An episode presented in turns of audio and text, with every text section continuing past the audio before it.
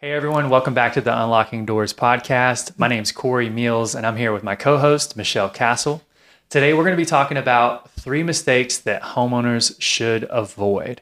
Mm-hmm. Michelle, how are you doing today? I'm great. How are you? I'm doing well. All right, let's get right into it. So, one of the big mistakes that I see homeowners make right now is they are going for that affordability and they're they're looking at where they can cut different expenses and one of the ones they cut is their insurance and or not getting rid of it but maybe going for the wrong coverage and uh, or being underinsured. So, I wanted to talk about that just a little bit and how that could be a major issue in case anything comes up. Right.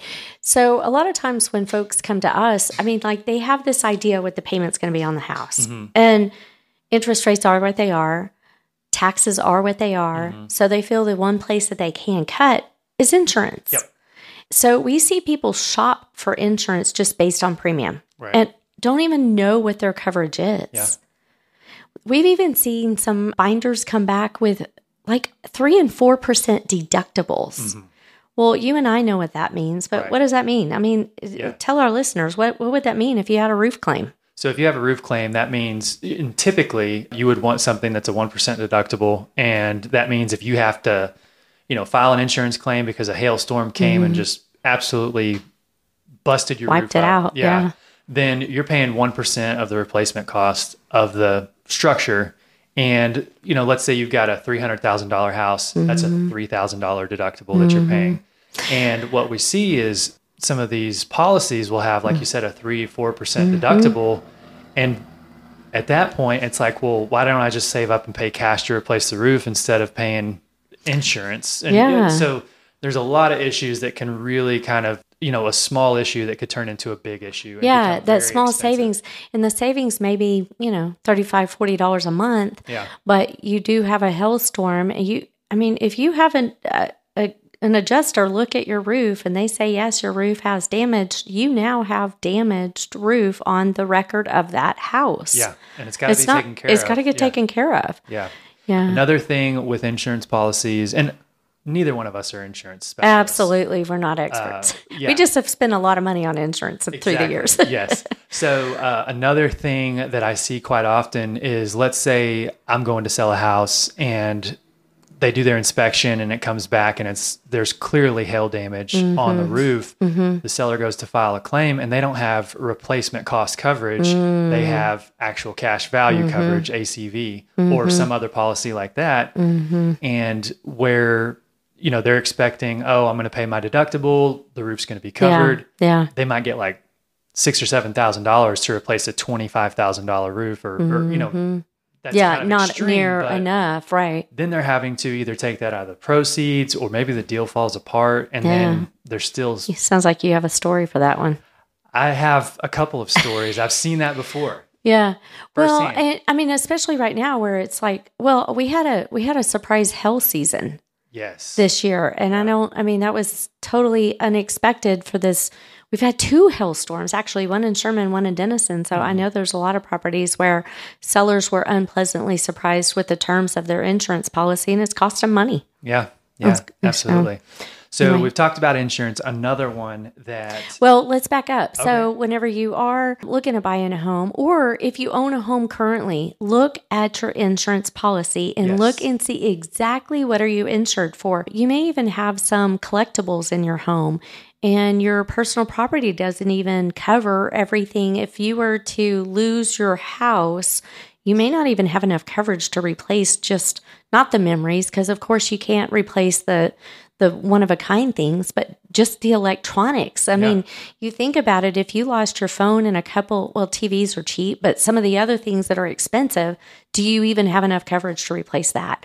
Or water damage? You know, that's another area I think that people skimp on their insurance. Mm-hmm. They don't get the water damage coverage. And a water heater breaks, yeah. and now all of a sudden you need floors and you have wall you know damage. So pay attention. Really look at your policy and make sure that you have the coverage that you think you do or that you know what it's going to cost if you were to file a claim.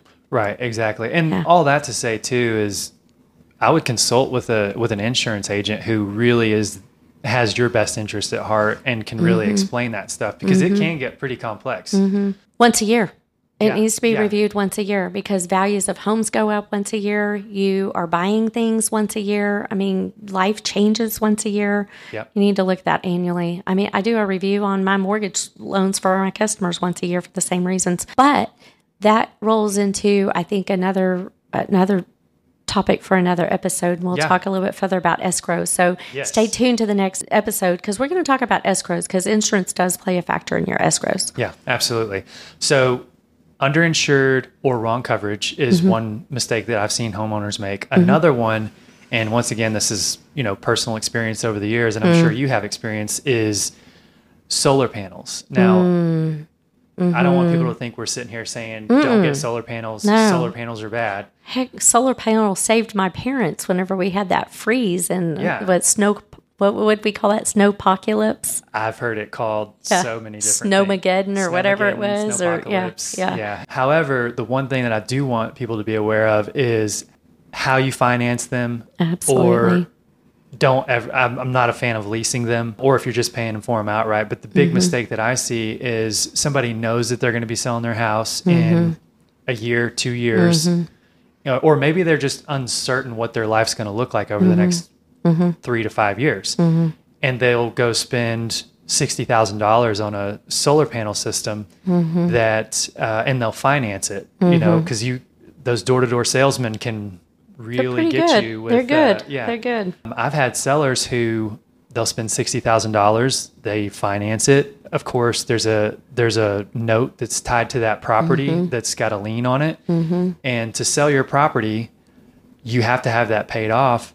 Mm-hmm. The one thing that homeowners don't may not realize is that just because you put a sixty thousand dollar system on your house, that won't increase your value sixty thousand dollars. Mm-hmm. In fact, I've I've talked to some local appraisers, and they say until they have enough identical comps with and without solar panels, Mm-hmm. We don't know if the market really demands it or yeah, not. then yeah. then they can't give any adjustment to value. So that's just one thing that people definitely need to be aware of. Yeah, there's a couple of things. So the financing aspect of it to keep in mind too is some if someone's borrowing money on the house Mm-hmm.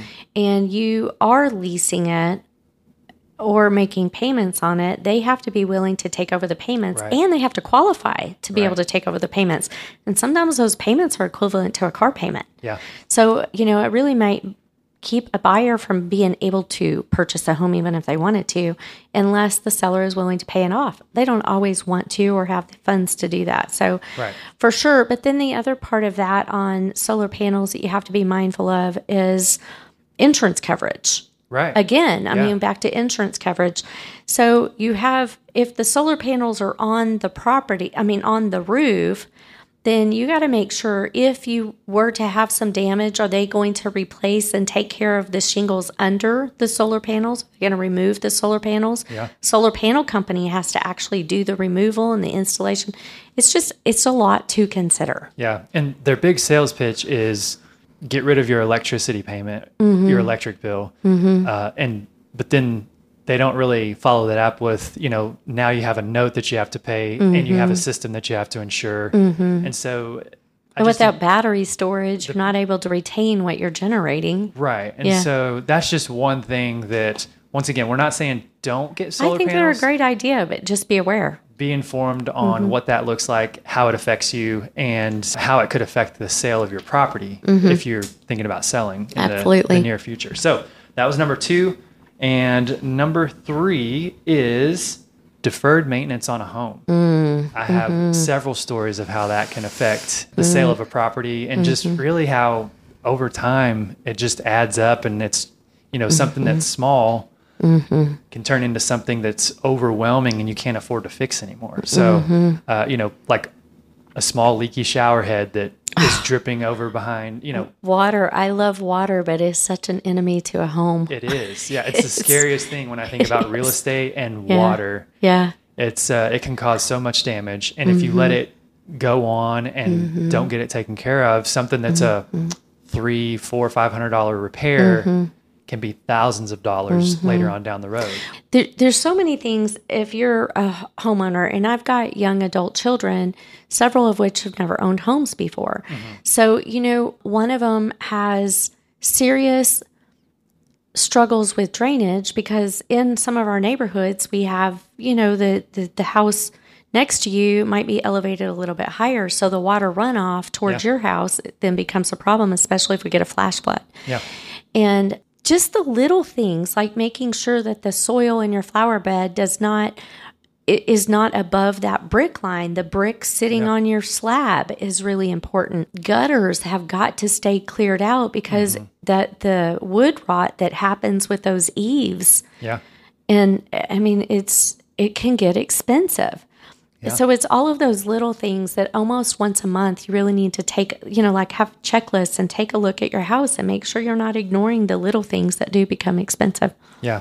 Or, you know, some of the bigger ticket items would be like, you know, you know that there's something going on with your HVAC system, Mm, but you mm-hmm. don't want to call the HVAC company to service it because you're like, well, I don't really, Yeah, I don't I'm want to scared service of call. what they might find. uh-huh. Well, then whenever it's 110 outside in the middle of Mm-hmm. summer, that's when your AC is going to go out. It never goes out on a day like today when it's like Yeah, 80 where you could open the windows if you had Yeah, to. that Yeah. never happens. Yeah. So, yeah, it's the maintenance. It's the it, it is the little things. Yeah. And you go to sell the house and it, it's just taken away from the profit. yeah, absolutely. Or or if you say, you know what, I'm so tired of this house, I'm ready to move on. I don't want to fix anything. I'm just going to sell it as it is.